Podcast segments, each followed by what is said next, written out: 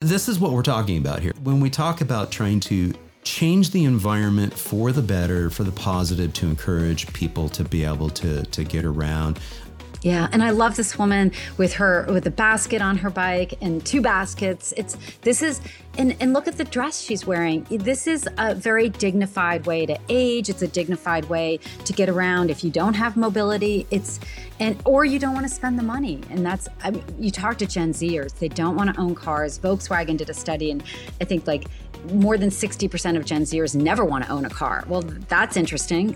Yeah. Hey everyone, welcome to the Active Towns channel. I'm John Simmerman, and that is Lindsay Sturman with the Livable Communities Initiative in Los Angeles, California. Uh, this is a fantastic discussion about the amazing work that they are doing on the ground there. It's a long one though, so we're going to jump right into it with Lindsay. Enjoy.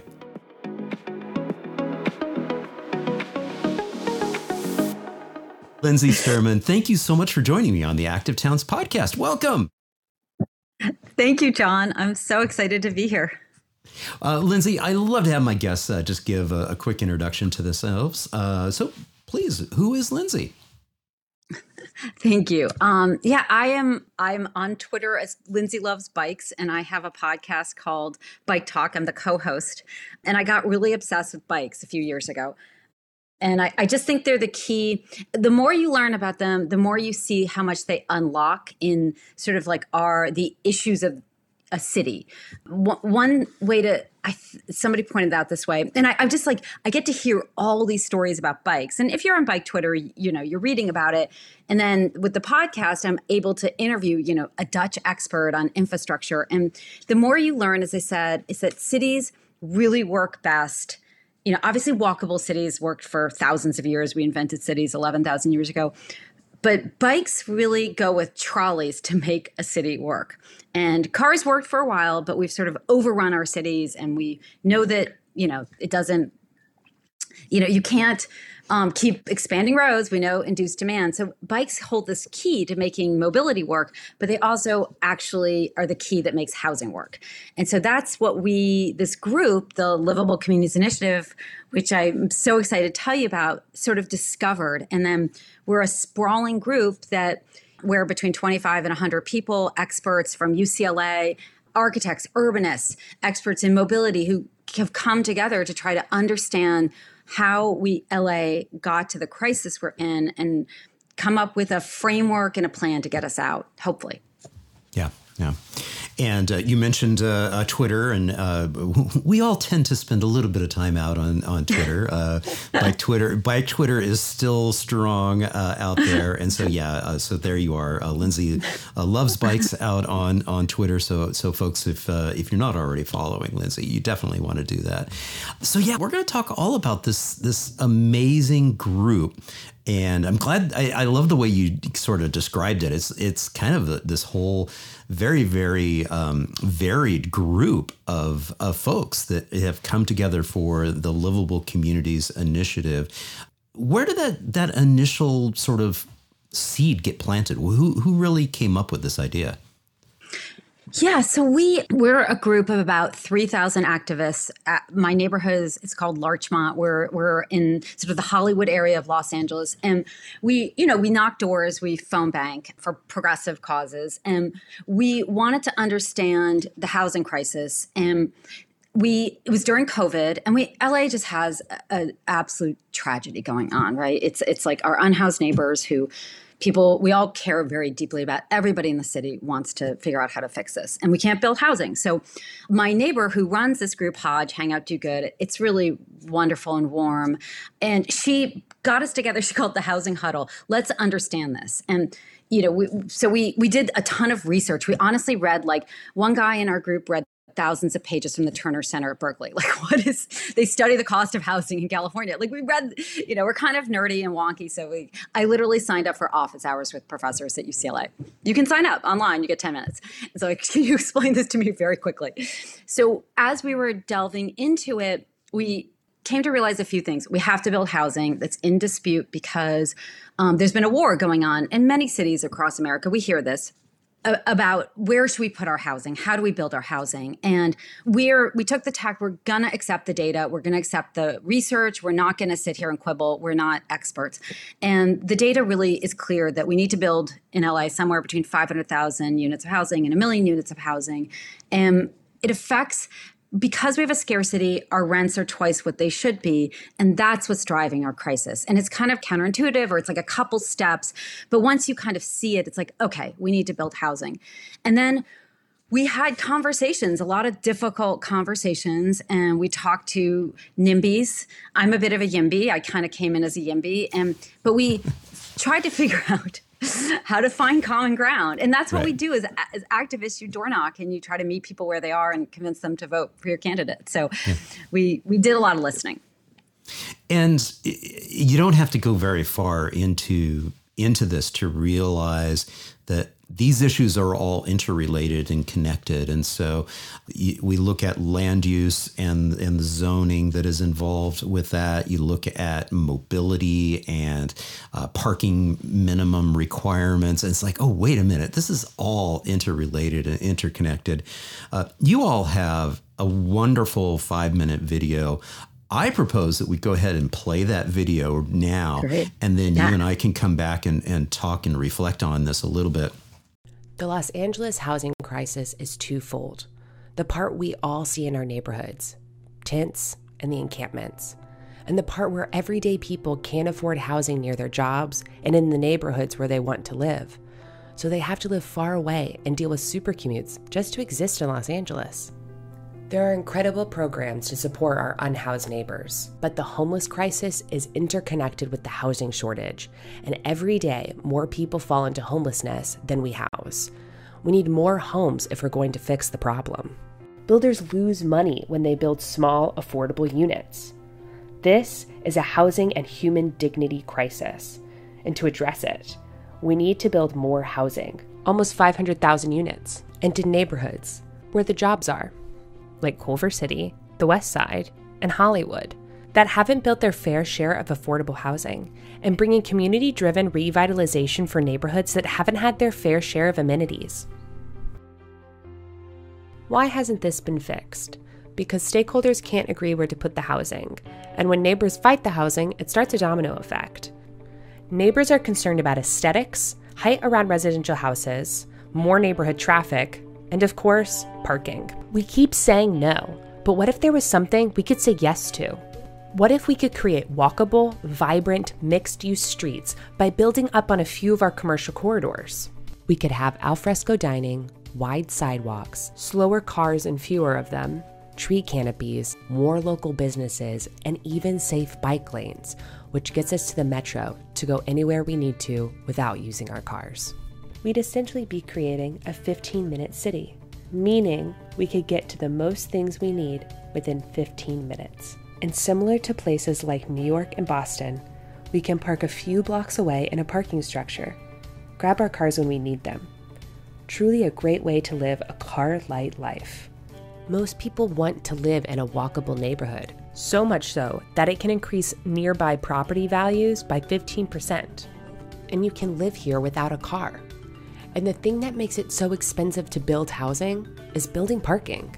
The parking can cost more than the unit and makes rents so expensive. Right now, the laws we have in place make it so builders almost always build luxury, the housing we don't want. Get rid of the parking and make it so builders build the housing we do want small, affordable units and walkable neighborhoods. Picture Westwood Boulevard. On one end, it terminates in Westwood Village, and on the other, in a residential area. Since people don't want major traffic in their neighborhoods anyway, and you've got the Purple Line as well as Sepulveda and the 405 right there, this street is a great candidate for building up. Plus, 63,000 people commute into Westwood for work every day. And UCLA doesn't house all of their students. Approximately 20% commute in. We worked with Koreatown artist Anna Duarte Benitez to do a before and after. Here's Westwood before, and here's after. You add the trees, slow the cars down, keep the parking, the stores stay, and then you build housing on top. We worked with an architect to design a building, and this 1.5 mile stretch has the capacity for over 16,000 new units. Let's look at Pico Boulevard, which is similarly poised for this because it's super underbuilt, but with these amazing pockets of community and restaurants. If you check out the street mix, which is basically a side view of the street, right now it's just cars. There's no design, when it could look like this dedicated bus line that runs like a train, bike lanes, or even a trolley, which is so LA. It's not just a housing crisis, it's a crisis for working families and their pocketbooks, along with a moral crisis and a climate crisis. Building like this reverse engineers suburban sprawl. This is a tool from UC Berkeley that shows greenhouse gas or GHG reduction. If you look at VMT reduction, which is vehicle miles traveled, aka less driving, and urban infill is building near jobs. LCI combines both, and we'll need to do this anyway because of the climate crisis and Los Angeles' dire need to reduce emissions. These Teslas aren't going to cut it. Our city can't do this without drastically cutting traffic. This is the real old LA trolleys and famously cheap housing. We want to do this fast, with urgency, and center the most affected, our unhoused neighbors. So far, the LA City Council has included LCI and their housing element with their eight year plan to build housing. At the end of the day, this is really just a zoning change so that we can build up in opportune areas and ultimately improve the quality of life for everyone. Instead of luxury buildings and high rise towers, let's build the housing we do want. And what's that? affordable models, small and medium sized apartments, and walkable car light neighborhoods. All at zero cost to taxpayers to focus our limited public funding on the most vulnerable, attainable homeowner opportunities for those who want them, so everybody can build equity and we can close the intergenerational racial wealth gap.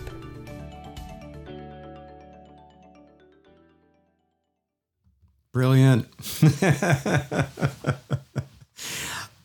wow, that that you know that video I, I watched it. That's the third time to this morning I've watched it. so uh, fantastic. Well, very very well done. What has the response been like to that video thus far? Okay, so what's the response to the video? Yeah. I think a lot of people really get it because people care, right? They care about the housing crisis. They care about high rents. They care about all aspects of it. And I think they could see a solution. It's hard for Angelenos to get over the cars. That's like that's our biggest thing we have to tiptoe around and kind of walk people through and as I said meet people where they are. But I think people are starting to get it and then that was actually about a year ago and we keep expanding it and what's interesting is people come at us with questions and then we go out and we try to find the answer. We take every question seriously, every concern because it's it's like Obamacare. It has to work. you can't just throw a policy out there that's going to be that's like designed. You know, it, it can't have flaws. Right now, we've created a lot of programs that work, but they don't scale, and we want something that scales to meet the the scope of the crisis. Right. Right. So one of the the visuals that uh, it, that was used in there is a, is a beautiful visual of the 15 minute city. Of course, the 15 minute city became infamous this past week. Because the because the conspiracy theorists decided to die, grab a hold of it. But that's how we know it's great. exactly. It's but I mean, I just I was like, what? You got to be kidding me! But uh, I, I'm glad that that was very much a part of it because you know, for those of us who've been doing work in the in the urbanism world for you know, for quite some time now, I mean, we didn't have that terminology of the 15 minute city, but we that's exactly what we've been talking about is walkable, bikeable, uh, you know, communities where you can meet your daily needs with you know through active mobility. And and you're absolutely right. I mean, it, this this brings me back to really what my family kind of grew up with when they you know first moved to Los Angeles This was the this is what it was like. I mean, and people don't think of Mm-hmm. LA as being, you know, a place where, you know, like this image here from Pasadena.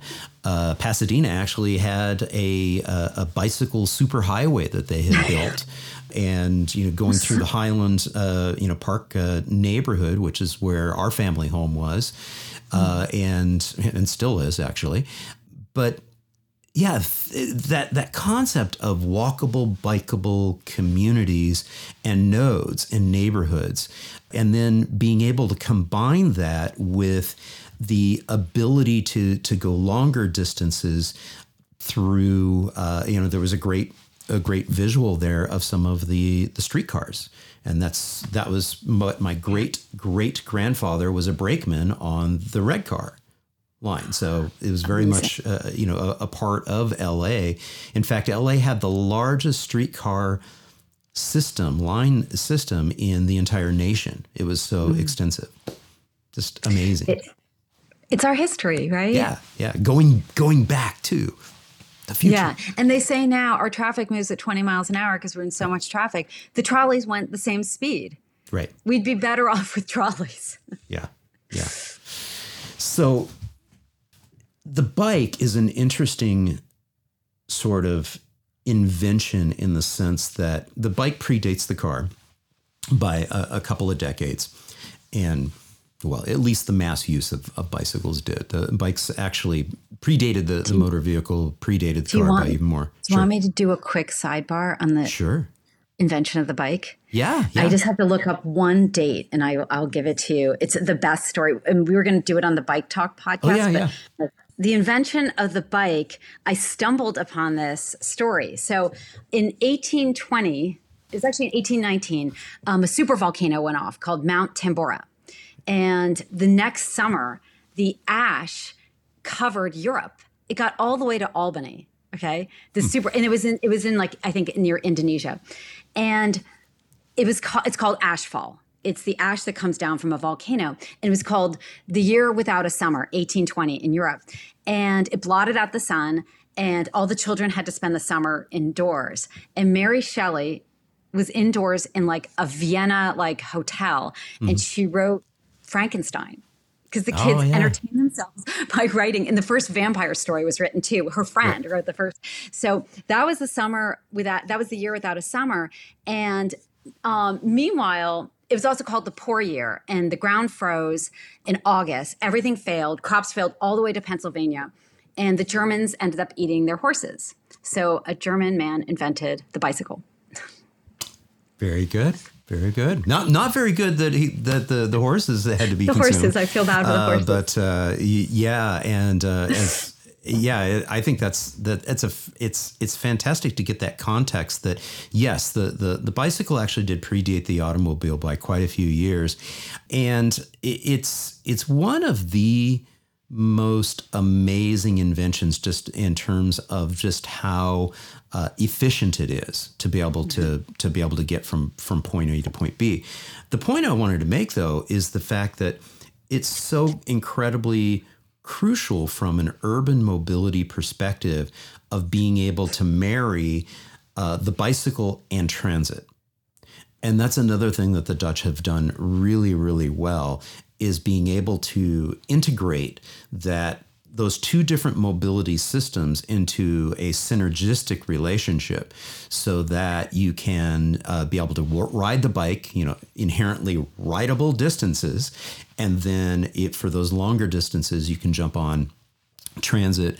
Uh, in their case, most of the longer distance transit is is on the the rail system, and they have built up you know very very efficient and very very comfortable and safe uh, bicycle parking garages at the transit line at the transit stations, and so it's just an incredibly uh, synergistic and civilized approach at transportation uh, versus you know, feeling like you, if it's beyond a few miles, I have to drive. Right, right. Yeah. Yeah. I mean, I think what's interesting about the Dutch is that they study, they have 40 years of data and they, they study, their engineers uh, there's a lot of engineering training because they have to they have to build levees to keep the water out of the country. So they're just very focused on data and evidence. And so they had 40 years of data on their transit and many years also on bikes. And they have they study at university departments, think tanks. Like we don't have a single bike program, you know, department in any university that I know of in America. So what they've done is they've they've they've figured out how to perfect it and what what kind of opened my mind to this is a systems engineer who formerly worked at bird martin tomas joined our brain trust and he's a mobility expert and he thinks in terms of systems and the dutch have really figured out how to build a system and here, here's this one thing i learned interviewing people on the podcast is that buses don't scale unless they're fast and frequent. So a bus that stops at every tree, it doesn't scale. And this is where I think that Americans, we should be if you pay attention to design and engineering, like for instance, we don't build bridges that fail or aircraft that fail. Like we we build right. stuff that is a you know the banking of a freeway is highly engineered, so you don't flip your car when you turn. We somehow bike lanes. We've just decided you're on your own, and I think that there, I can show you. I can share some data about how it's not incremental. It, it, it's it's really it's a choice. It's an on-off switch. If you're a senior, I am not. I am too old and in not good enough shape to bike in a way that I'm scared, and yeah. that's comes into sort of this idea. Here we go. And I love this tweet so much. It got a ton of love. Um, I'm on a bike lane. I'm on the highway. I'm riding on the combination highway bike lane that, you know, a certain city thinks is bike infrastructure. And, you know, this is nobody's fault. We've gotten here through a million just you know misbeliefs and one of them i think is this idea that we can incrementally make take a terribly unsafe bike lane and just kind of inch it forward and I think to quote somebody who was on our, our podcast, Dave Campbell, as he said, you know, he's been trying this for 25 years. It's like we don't mix sidewalks and cars. Why do we mix bikes and cars? And this idea that you make this quantum leap from about, you know, absolute ceiling of 8% mode share, which is New York and Portland. Portland's the Amsterdam of America. And this is all great, but you make a quantum leap to 80% of people will bike once you make it safe. Yeah. Well, and it's it's important to be very very clear that the there's a difference between the the infrastructure and how the infrastructure kind of works with the overlaying culture of of where this is happening. And so this is this is a, a, nice little graphic that you guys have here on the secret to a happy bikeable bikeable streets. And really, what we're looking at trying to do here is create systems where we're not limiting the number of people that will feel comfortable riding in the environment. There's a misperception, though, that you know, and really it's all about speed. So that and that's what this slide is here is is we have to be very very clear and open with the fact that this is such a telling, uh, you know, graphic. It's a horrific graphic, but it it really gets to the point of of understanding what helps people feel comfortable in their environment, on their streets, in their public spaces, and I, I mean, on honestly, the, this has been one of the most gratifying messages to be able to get out to try to help break through the the and, and resonate with as many people as possible. Yeah, and I think it's the fly in the ointment. It's the thing that's breaking the whole system is the is that we're not we're not realizing someone said we're a frog in the water. We don't I, it took covid for me to realize wow when you take the cars that are going 70 miles an hour on the street next to my house right? Like it's it's so scary and we just i think we didn't i didn't realize. And then once this, the cars were gone and i'm interviewing people all over the world hearing this and i'm like it suddenly just all made sense. Like you just have to slow the cars down. And what it's this is what is the speed you want the car going when they hit someone? Nine miles an hour everybody walks away. 20 miles an hour you have a 10% chance of killing someone. And that's really hard on the drivers. And we you know it's really frustrating to have people you know fight bike lanes, but when you talk to them, they're like, I'm afraid of hitting someone. That's a really different conversation than like, you know, I you don't deserve a safe bike lane. And I think that's where the empathy comes in, not just for the people who are fighting it, but also this idea of what is the speed you want the car going. And then when you ask people nine miles an hour or 20 miles an hour, and like if it's involving children or really anyone, you're like, I don't want people hit by a car. Zero. That's actually the answer. And that really starts to change how you see what is a bikeable street. Because if you never want a car hitting a kid, what do you do differently? Kind of everything. Yeah, yeah. The the next uh, image here and graphic here is uh, the, these are not the same, and and they're not the same. And but what is interesting is that the photo on the right is is actually a shared street. It's actually not just a bicycle street. It's actually a 15 mile per hour street. It's a 30 kilometer per hour zone. It's what they call a fietsstraat uh, in in in the Netherlands, and it, it's it's an environment where it's very frequent that the number of people on bikes far outnumber the, the number of people in motor vehicles and and people go people drive at very very safe speeds and they are inherently can, safe. Can I? Yeah. Can, do you want to go back really quickly? Sure. Okay, so the 18 is 30 kilometers an hour. And yeah, that, so yeah, yeah, yeah. 18 is 30 kilometers per hour. Yeah. So n- the Woonerf would be nine miles an hour, um, right. which is 15 kilometers. Sorry, I, did, I just thought we, you, it might be. Yeah, yeah. So, so, so that's a good, that's a great clarification. Yeah, on this particular graphic here, when we look at true Woonerfs, where it is a true play street, a pedestrian priority street in, in the Netherlands. Uh, they're looking at targeting right around 15 kilometers per hour, or somewhere around nine miles per hour in that environment. Very few people are actually on that street in a motor vehicle trying to get to a place. If if anything, they're probably just trying to get home to park their their their vehicle. Uh, it's a very very ultra slow speed environment. The bulk of the the Dutch network, uh, nearly 70% of the Dutch network is actually what's considered shared space, where, um, or some form of shared space. Some of that is Woonerf, a very, very small portion of it is, is Woonerf and very ultra slow speed, but the majority of it is 30 kilometers per hour, which is right around 17 point something miles per hour. And those are the fietsstraats and the edge lane roads, advisory bike lane type roads, and uh, other types of shared space and it's considered safe in in that environment because it is a it's it's like this culture of understanding that as a driver you are going to stay behind you're going to be patient and you're not you know you're not going to force the matter and uh, and we can all we can debate whether that type of environment that type of shared space would ever work in the United States I would say that it probably will, but it's going to take time to get that sort of shift to happen. And it's really traffic calming that needs to take place with the modal filters and things of that nature to make sure that, oh, people who are in a hurry are not going to be on that street in the first place. So, and, and even if they were, they're going to have to divert off that street very, very quickly because it, it's not a through route for them.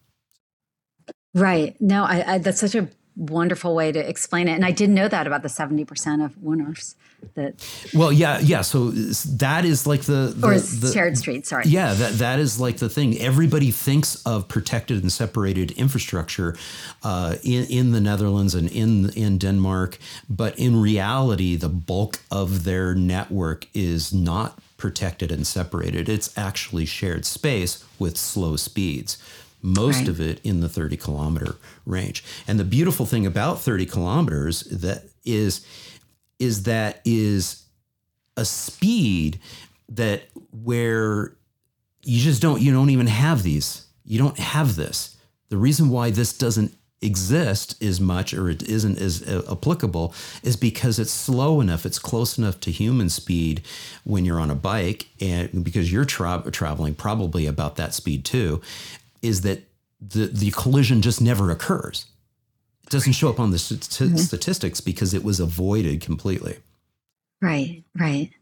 Yeah, I, I love I, I love this series of photos, and I think that this is a wonderful way for us to take that conversation and let's blend it towards some of these visions that you all are having uh, of uh-huh. what a livable communities could be in, in the LA context. Talk, talk a little about about this series of, of images that we have here. Yeah. Yeah, so we we wanted to marry obviously you need walkability, bikeability and transit. And so we we sort of split it up. So walkability was those old historic main streets. So LA was a, uh, a city of 400 villages that got connected by trolleys and then later cars, and everybody biked, as you said. And those that fine grain retail exists and that gives you your walkability and hollywood boulevard is actually a great spot. Now how do you get the bikeability? So what we realized is that everybody's been trying to do 15 minute cities for decades, right? As an LA has. And there are already these plans in place. And this is called Heart of Hollywood. And it's an eight blocks with the Walk of Fame, which is really wonderful. And people love to go visit. And so they wanted to create this tourist area that's, as you can see, very slow cars, lots of alfresco dining. They kind of hid the bike lanes because they're controversial, widen the sidewalks, and just create this really wonderful place. And they have four designs for the street, and one of them is pedestrianizing it. So what's interesting about this is that eh, you you don't want Carmageddon, especially in LA. People are very sensitive to traffic, and so they'd already done the math that you can take the cars off Hollywood Boulevard. It's an it's a unique street because it dead ends.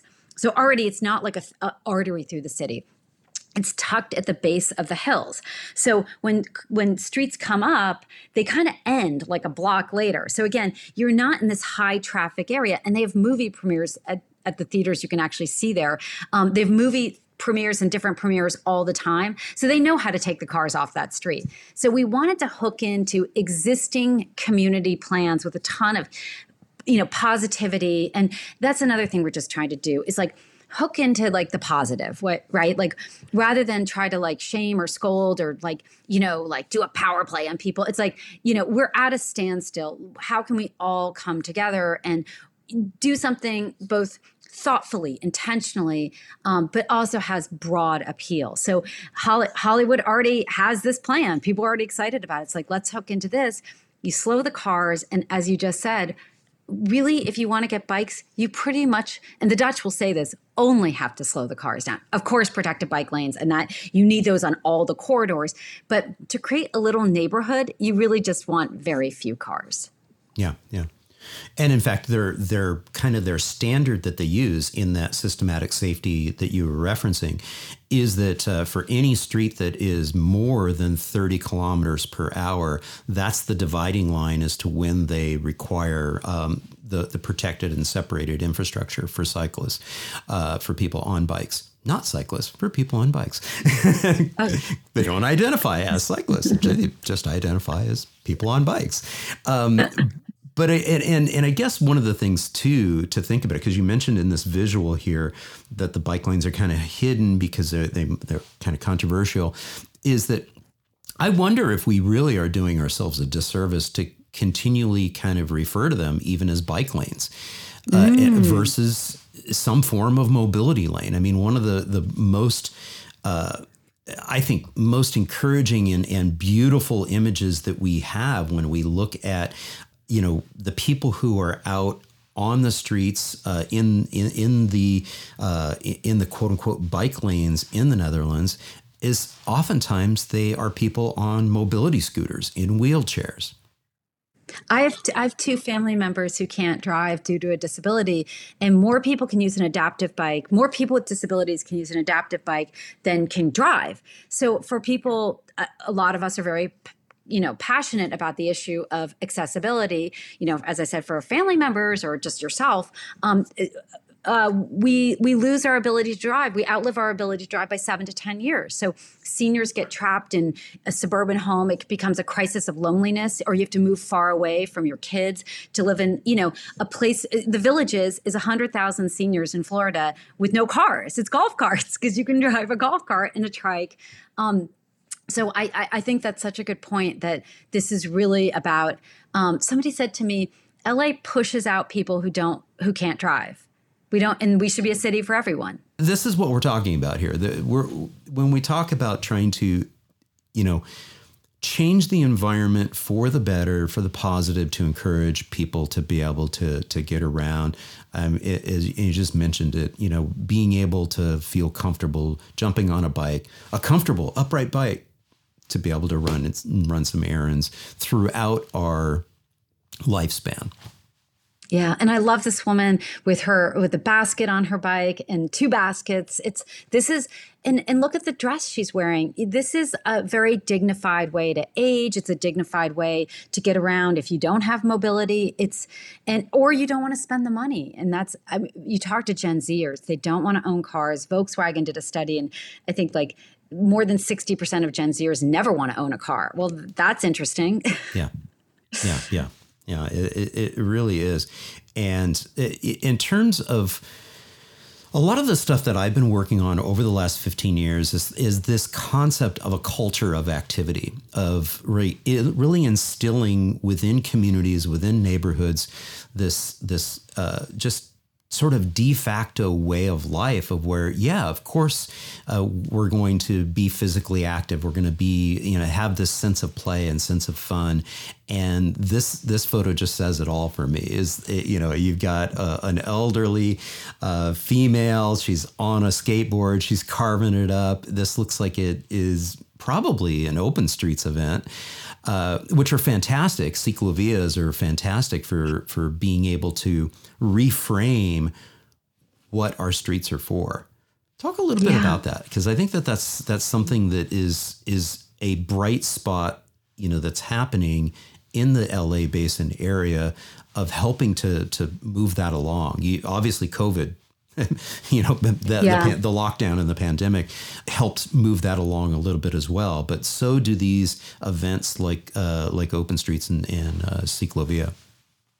Yes, I think Ciclovia. We we almost think of our neighborhoods as ciclovias, and it's it's you know it's very. Um, I, I think Ciclovia. What's so interesting about Ciclovia is that when you take the cars off a street, within minutes it fills with bikes and it's like nature is healing. We want a bike; it's our happiest form of transportation, and but it's simply an issue of fear and very well founded fear.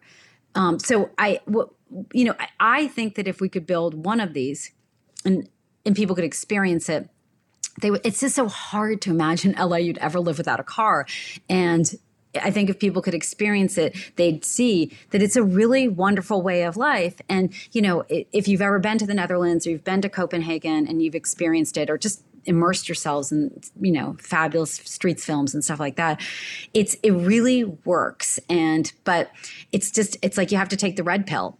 you got to see the matrix. Yeah. Yeah. Or, or take the orange pill, you know, tune in and watch uh, some of Jason Slaughter's Not Just Bikes videos take that orange pill.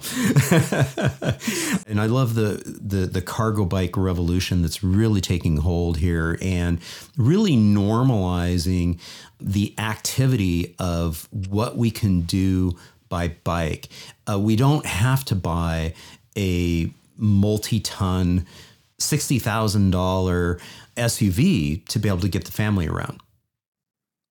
Yeah, they're outselling. I think cargo bikes are outselling cars in Europe now. And if you've ever had a toddler, you know, trying to get them into a car seat versus, hey, do you want to go for a bike ride?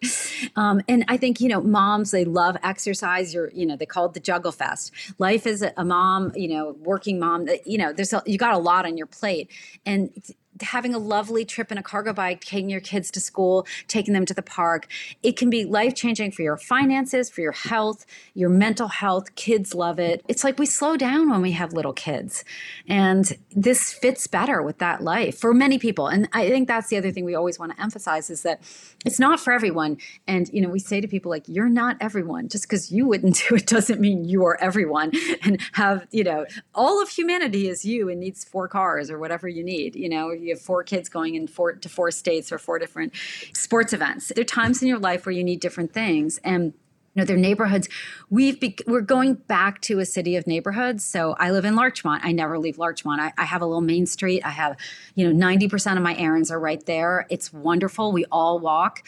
Oh, it's like you want to be with humanity. And i think that that's this idea of creating you know the livable communities initiative is this idea of creating little neighborhoods there where you slow the cars down and you have this bikeable life. And but you know it's hard for people to hear the bikes but it really is what it is. And the bikes, the bikes unlock the transit. And that's where it becomes a climate issue is that if you can't get people on, on, bikes and transit, they're stuck in cars, and we know that EVs won't scale in time for our climate goals. They just the, the the it's it's the supply chain, it's the embodied carbon of building them. There's so many issues. We need all EVs. We should just you know just sell EVs a thousand percent.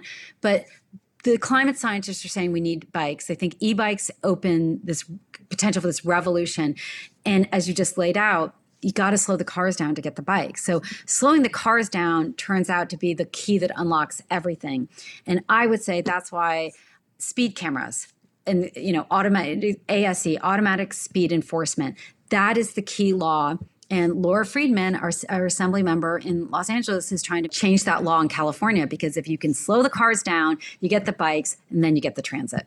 Yeah. One of the things that, that pops into my head as you were just saying that, I want to go back to this uh, image with her on the, uh, the skateboard here, is I wonder if we're doing ourselves a disservice as uh, veterans of the fight in, in bicycle advocacy and, and like you know it's been this war you know it's the war on cars and and it's and I wonder if we're doing ourselves a disservice by overemphasizing yeah by overemphasizing that battle because people who mm. are hmm. like just getting into this and are discovering micromobility and a one wheel and a skateboard, an electronic skateboard, and and just finding a, or an e-scooter, you know, just kind of like, oh, no, this is just logical, pragmatic mobility choice.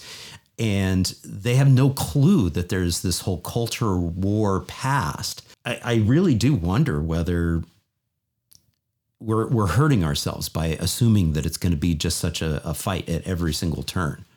I don't know. I love that. I love that you're saying that because what I'm finding is that even the people who fight bike lanes, when you explain to them, they hate the bike lanes because they don't think they're safe, and they're right. And I really see both. You know that there's. I think bike lanes are incredibly important, but I understand why people fight them. And then when we say, well, let's be well, clear about what type of bike lane you're talking about. Yeah that type. Right. Yeah. On the left. And so they're like, this is a nightmare as a driver. I would never use it. No one would ever use that. So I think that moving the conversation, it, it's it, you're right, like because there's two, there's two levels the conversation. There's the political, the electeds, the engineers, you know, LADOT, the DOTs, and then there's the people who they don't have time to even know what like most people don't know what a DOT is, right? they have no idea what you're talking about. But if you if we make the pitch that let's do bike lanes, let's do them safe, let's do them right. They quickly can get on board, especially if you if it's honestly like I, I, actually have seen people come do a 180 on this. Once they understand yes the bike lanes are unsafe and they're unsafe by design. So let's change. Um, there's a movement afoot to change how we actually classify a, a bike lane. Right now our classifications all of them are unsafe by, by my standards as somebody who needs Dutch level safety. I I'm just I'm too fearful to risk my life. I won't bungee jump. I'm never gonna hang glide. Right. I'm I'm not never gonna do risky behavior. I'm, too old. Yeah. And I and I love that in, in, the video that Westwood Boulevard was was looked at, and you had this uh, opportunity to look at the before and the after, and this sort of illustrates uh, you know the possibility of of what we're talking about when we're talking about creating a safe and inviting all ages and abilities facility mobility lane. That's what we'll call them we'll call them mobility lanes where people on bikes can be there and, and you can have your e-scooter there. And by the way there's still parking here. Take a look. We've got some parking. This is a parking protected facility. We also have some outdoor dining and, and cafe activity and and and by the way, we're we're hitting that target of being a truly safe speed at, at 10 miles per hour here. Um, I think that that's where the power of these types of visuals and maybe even pop up installations really kind of help bring people along and, and understanding what we're talking about. Because when we really look at the data and we ask people through polling if they would walk and bike to places, they say yes, they would if it were safe to do so. Right. And the, Dutch say that if it's safe and pleasant, people will bike. And the more pleasant it is, the further they'll bike. And the more fast and frequent the transit is, the more they'll use it. So it's really, it's a quality issue. It's, it's giving people and saying, we want people to bike. So let's give them that safety. Yeah. Yeah. And, uh, and and here's the the Westwood Village images here. Um, again, taking a look at this and the before and then the visualization of how we can do that. What I love about the this visualization between these two images too is the emphasis on something that I think needs to be talked about much more openly, and that is the role of street trees and canopies, street tree canopies in this. And so we see the the strategic use of being able to utilize the the trees and creating a tree canopy uh, to, to try to you know help with that heat, heat island effect. And so you have that ability to get some shade onto the pedestrian realm and onto the mobility uh, you know lane realm there to be able to encourage that active mobility as much as possible yeah, and and these are slightly unrealistic. I know it's been you know people have told me, but that's you know the idea is eventually you get your kissing canopy, um, you really grow them out, and it changes everything. And one thing is like, you know, it's also an equity issue that this, we're talking about building affordable housing in safe neighborhoods where it's safe to not own a car, essentially, and pleasant to not own a car. And this idea that everybody should live on a tree lined street, everybody should have the quiet and calm of a suburban neighborhood.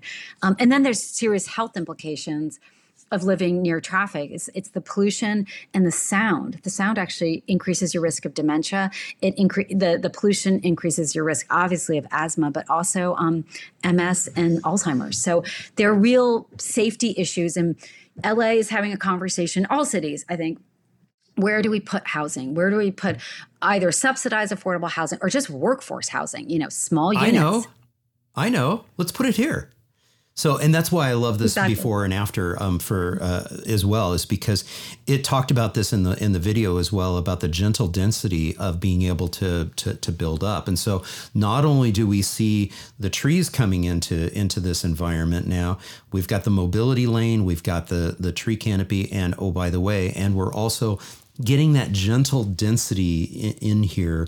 Uh, we're we're trying to make the point that it yeah it doesn't have to be a 40 story tower right next to a single family home but you can have that concept of going you know from a single story uh, let's let's go up a few stories. I mean paris is absolutely delightful at the majority of paris being you know four to five stories. Right. Somebody said to me that if all of la was zoned for three stories we'd fit 10 million people. So we're 4 million people. Like we don't need to go higher. And what we when we were talking to people who historically fight housing, you know, sometimes called NIMBYs, the height is a huge issue. They they only have three things they really care about: traffic and parking is one. That's the most. Height, they don't like tall buildings. Angelenos don't like them because of earthquakes. It's just like a sticking point for people. And then ugly architecture. And so if you can solve those three, we have found honestly universal support. We've yet even people who fought us at the beginning and like it's all like a very mature conversation, right? Because we're it's like you're talking to your neighbors. You're not going to get into screaming fight with them. You have to live here. And but when you talk to them, if you can get them for 20 minutes, 40 minutes, like a Zoom, people they they agree with it and then they bring their own ideas and we start to evolve it. So I think that going back to cl- the way cities were built is people it appeals to people. Yeah you're on the ground. You're you're knocking on doors. You're in your neighborhood trying to have these conversations. What advice do you have for people who need to do this? Because that's one of the things that I keep talking about is you, you want to see change? You know don't don't look to leadership to make it happen. You need to start talking with your neighbors. What advice do you have for being able to do that successfully and not having it devolve into fights I got yelled at for many years. And I was like, okay, like, all right, I, I, hear you that you feel strongly about this. So, um, but I, so what advice do you have for for avoiding being yelled at, or or is that just kind of? Yeah, we methodically built the case through conversations of where we took the feedback and people said, you know, we don't like this. And what about this? What about this? And like, all right, let's go talk to experts. And we pulled in, you know, we're lucky to have UCLA right here, but anybody can do office hours at the, the professors want to get the information out. They live for this. And they're like, we sit in our, you know, in our rooms typing up this data and these, you know, research. And then the activists have to go out and actually spread the word. And I, I think it's it's when you meet people where they are and listen to them and don't scold and shame them and tell them they're a terrible person for you know their views you know on the height of a building. And I, th- there we have such a horrible history in this country with redlining and racism. So there's so many layers of this conversation but so then it becomes about unpacking it. Actually work with DEI specialists, diversity, equity, inclusion advisors and they're in our brain trusts like people who really understand this issue because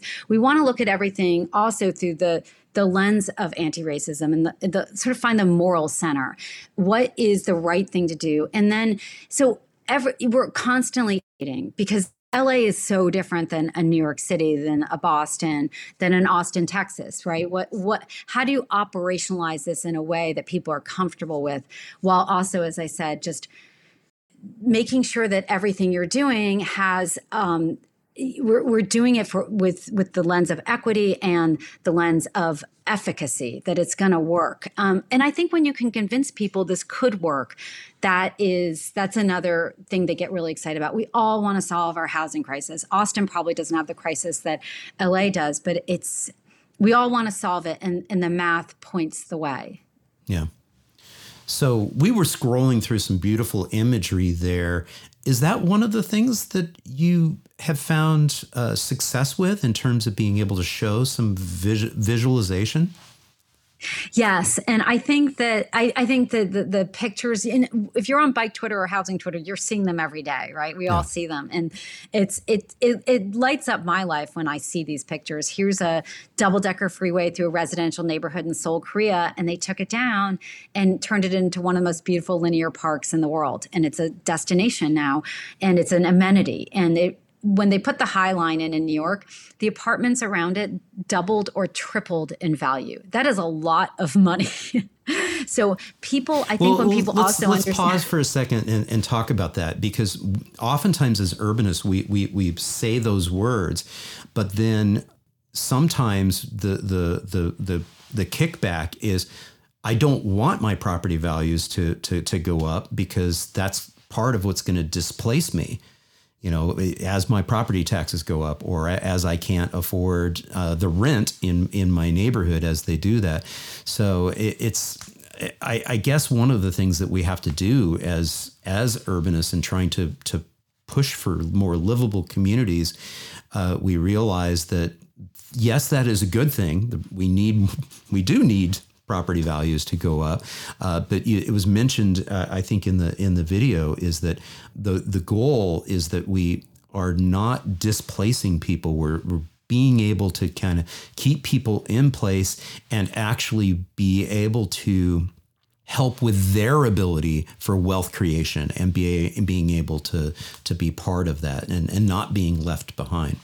You, you just touched on like three or four of the most important issues. And if you go to slide 14, because displacement is, is a huge issue, it's the uh, horrible history, d- displacement and gentrification. And so, what when we first started this out, we asked the question, where should our housing go? We have to build 500,000 units. We, we accept that. And then now, where should it go? And what we were educated on by a, a lot of the equity groups and the um, advocates in LA is this concept that was passed by the LA City Council called the Equitable Distribution of Affordable Housing.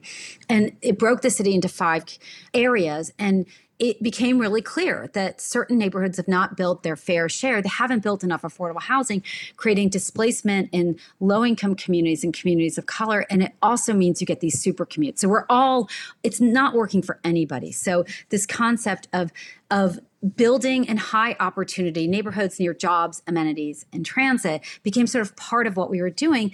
But then it's also so there was another idea floating out there, which was building along commercial corridors. It was actually written up as a paper by an, a fantastic architect, Angie Brooks, a real thought leader in urbanism. And she said, this is what's wrong with the city is we can't build on the corridors. Well, the corridors don't have any housing. So that was very appealing because you won't displace any of the existing tenants. To, to your point about property values, it is really scary for your neighborhood to change. I've actually seen my neighborhood change, and it's it is it's very disconcerting. In California, your your property taxes won't go up, so that's a small thing that's unique to California. So if you're a homeowner, you have you're at a low risk of displacement, or you know it's it would be a choice. And of course, you know sometimes there's so much money involved that actually does create unwanted pressure. In terms of rents, we have to protect renters. That has to be part of it. Is when housing comes uh, when a when a beautiful if you create a linear park through a neighborhood, which I'd love to see, I think a lot of people would love to see. You have to protect the renters around it, and and then you touched on something else really important, which is attainable home ownership. LA has a horrible situation where 400,000 Angelenos are essentially trapped renting, but they make enough money to buy a, uh, like a, an apartment and we don't have them. We don't have $500,000 apartments here or $750,000 apartments. And we could build those and they will pencil out if we if we allow them and I can talk you through how and that is an opportunity to as you said build wealth. That's the American dream. Close the intergenerational racial wealth gap. Yeah. Well, like we said earlier, everything's interrelated and, and connected. Is there anything that we haven't yet touched upon that you want to make sure uh, to share with the uh, the audience um, today? I'd love to talk through the standard plans if that's of interest to your audience. Sure, let's do it. Walk us through what we're looking at here. So, we wanted to understand how to build housing and why we can't build housing. So, we did a feasibility study and we took a it was a parcel for sale in Culver City. Uh, you know, 1.2 million dollars is a pottery studio, and it was like a, a, an auction. And how do you build housing above this? And so, if you go to the next slide, we had an architect in our group just offered to said, "I'll I'll do a building." So he designed a building that fit on this very narrow lot. So parking, as you said at the beginning, drives everything. Because if you're going to have parking in this building, you actually need to buy one of the lots next to you because 25 feet isn't enough to turn cars around. You have to do 40 feet. And by the way, this building comes in four or five stories. So it's like seven units or nine units. Where are you going to put 18 cars? it's not possible. So uh, the, uh, automatically, every single parcel in LA was not knocked out unless you could assemble lot assembly. Lot assembly drives up the price of land because you get holdouts. So you're into like an endless catastrophic failure. So if you go to the next slide, we also wanted to understand how to do beautiful housing with air and light because this is we want to build housing that we'd all live in right? At a different stage in your life. When you're young maybe you're older you know you you know you want to you have small kids. This th- this could fill a ton of needs. And if you go to the next slide we we realize that we have all these rules, decades of rules that are just hurting housing, front yard setbacks that serve no purpose and actually don't, they make the architecture less pretty, side yard setbacks, parking, rec rooms, which are actually interior rooms of shared space for the building. Well, with nine units, people may not want a rec room. They may want another, you know, closet or a bigger living room all of this depends on something called vertical core design. It's sometimes called single staircase. And if you go to the next slide, this is a technical, wonky, only interesting to certain people reform. And we ended up writing a bill because you can build these beautiful buildings that are built all over the world, all over Europe, they're built in New York and Seattle, but they're illegal in California. And if you go to the next slide, and there is nothing wrong with this housing. This is the housing we have to build because of parking and because we do something called double loaded corridors. And it means you don't have cross breezes and you, you get less light. And it's just, it's perfectly lovely and wonderful and housing and it's important. But we also want to let single parcel owners build. And if you go to um, the next few slides, again, housing. Here's a great visual of of the housing we want versus the housing we might not want, which is, and here's an example of the housing we want walkable streets, fine grain retail. And by the way, the fine grain retail gets you the walkability, right? So we start to like, it's everything's interconnected, as you said. Again, where would you put parking? You can't put parking.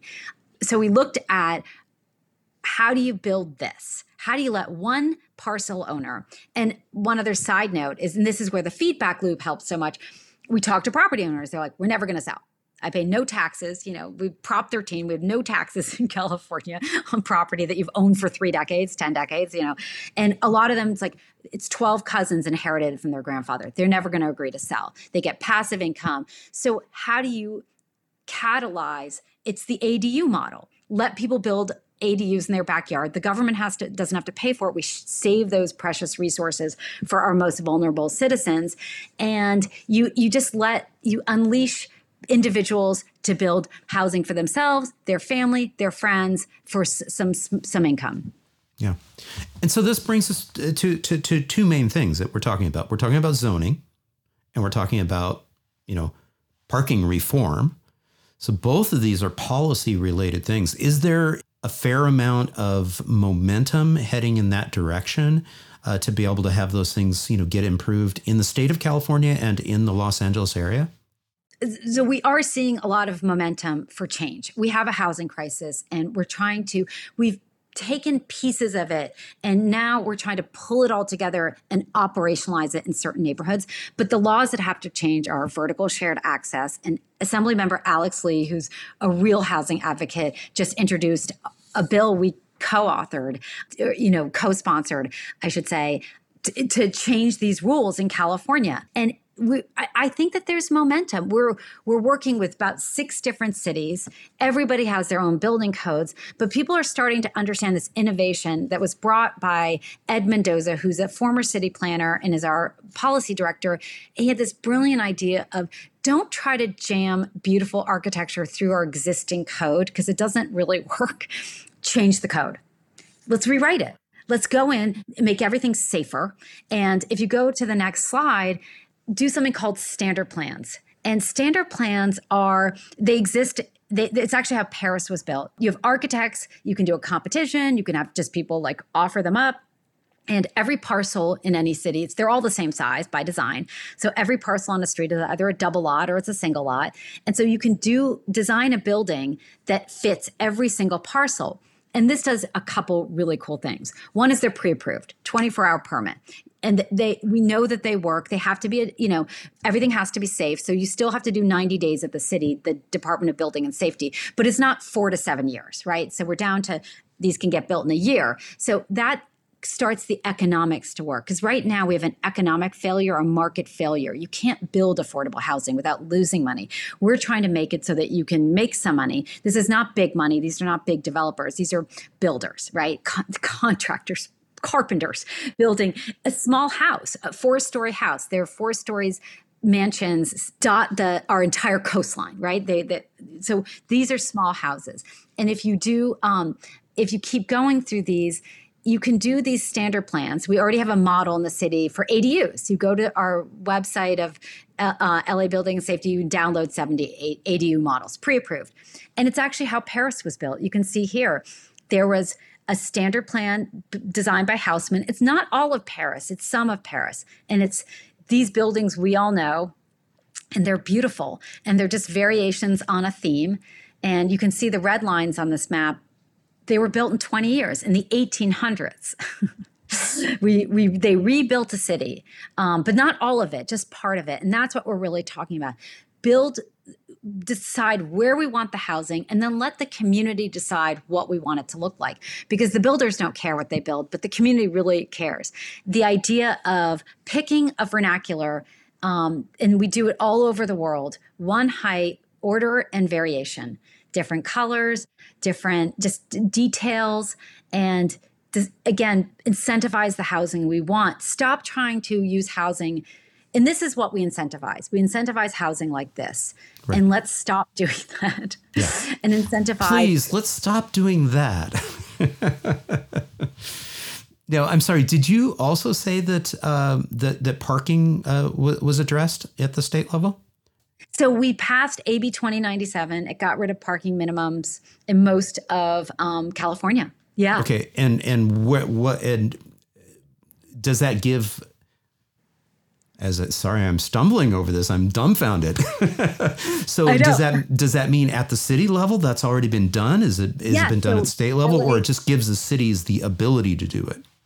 It wiped out minimums. You cannot have parking minimums and they're okay. they're carve outs i think you have to be near a, a bus line you know there, there's some there's but it's okay. most of la now most of every city.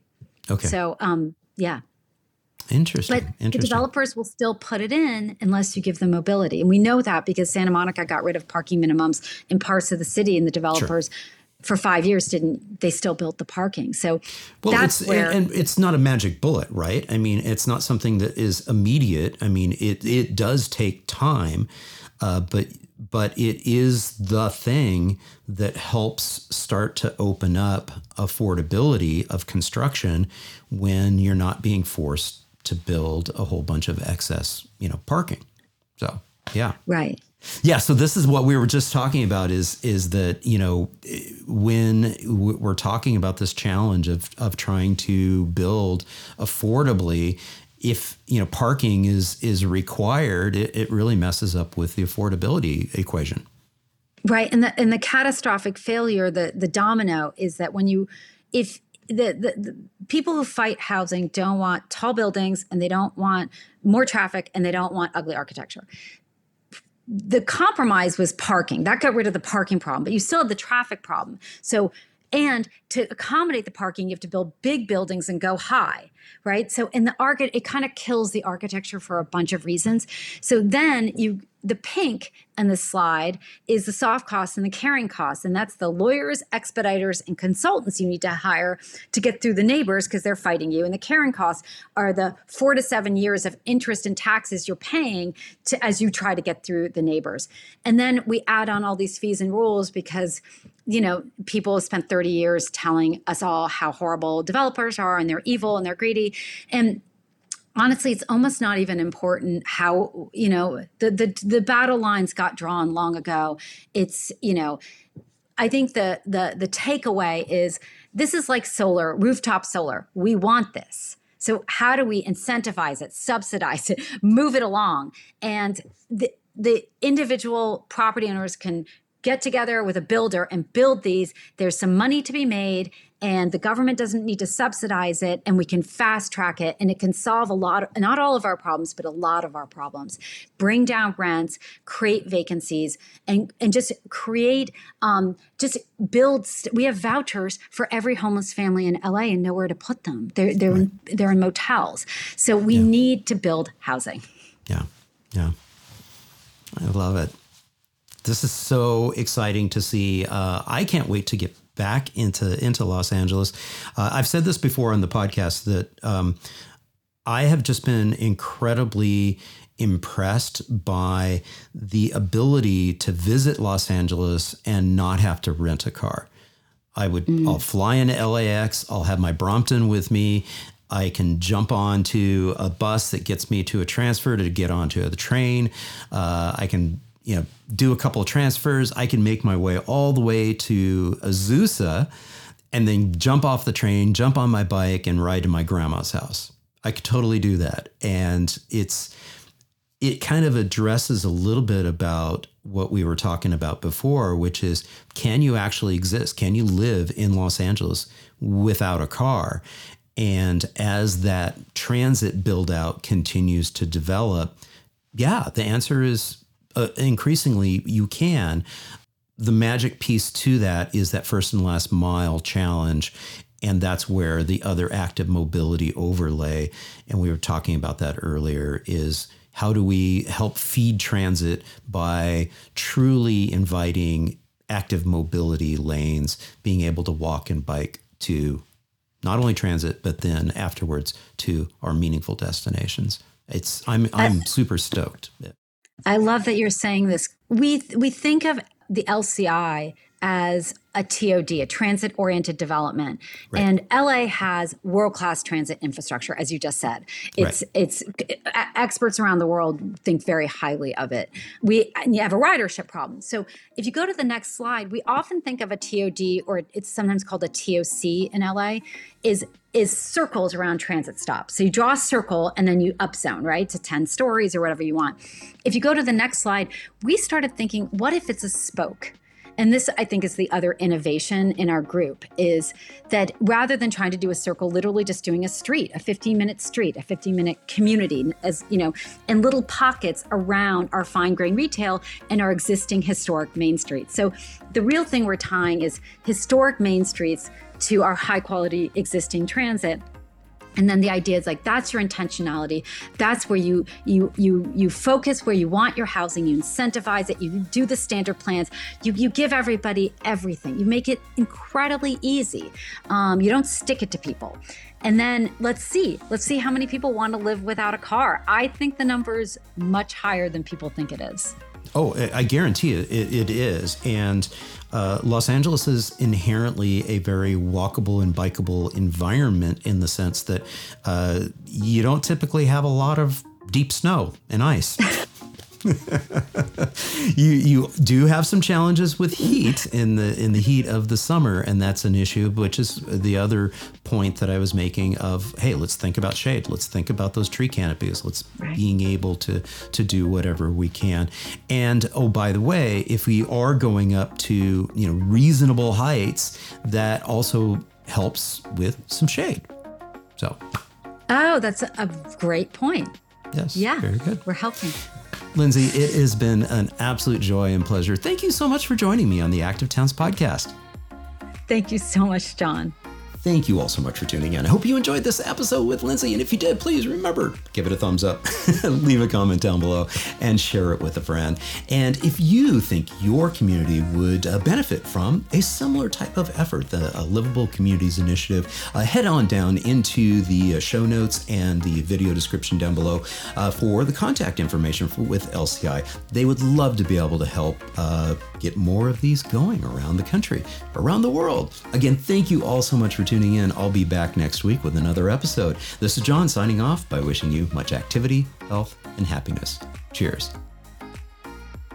And again, sending a huge thank you out to all my Active Towns ambassadors supporting the channel on Patreon, Buy Me a Coffee, YouTube Super Thanks, as well as making contributions to the nonprofit and purchasing things from the Active Towns store. Every little bit adds up and it's much appreciated. Thank you all so much.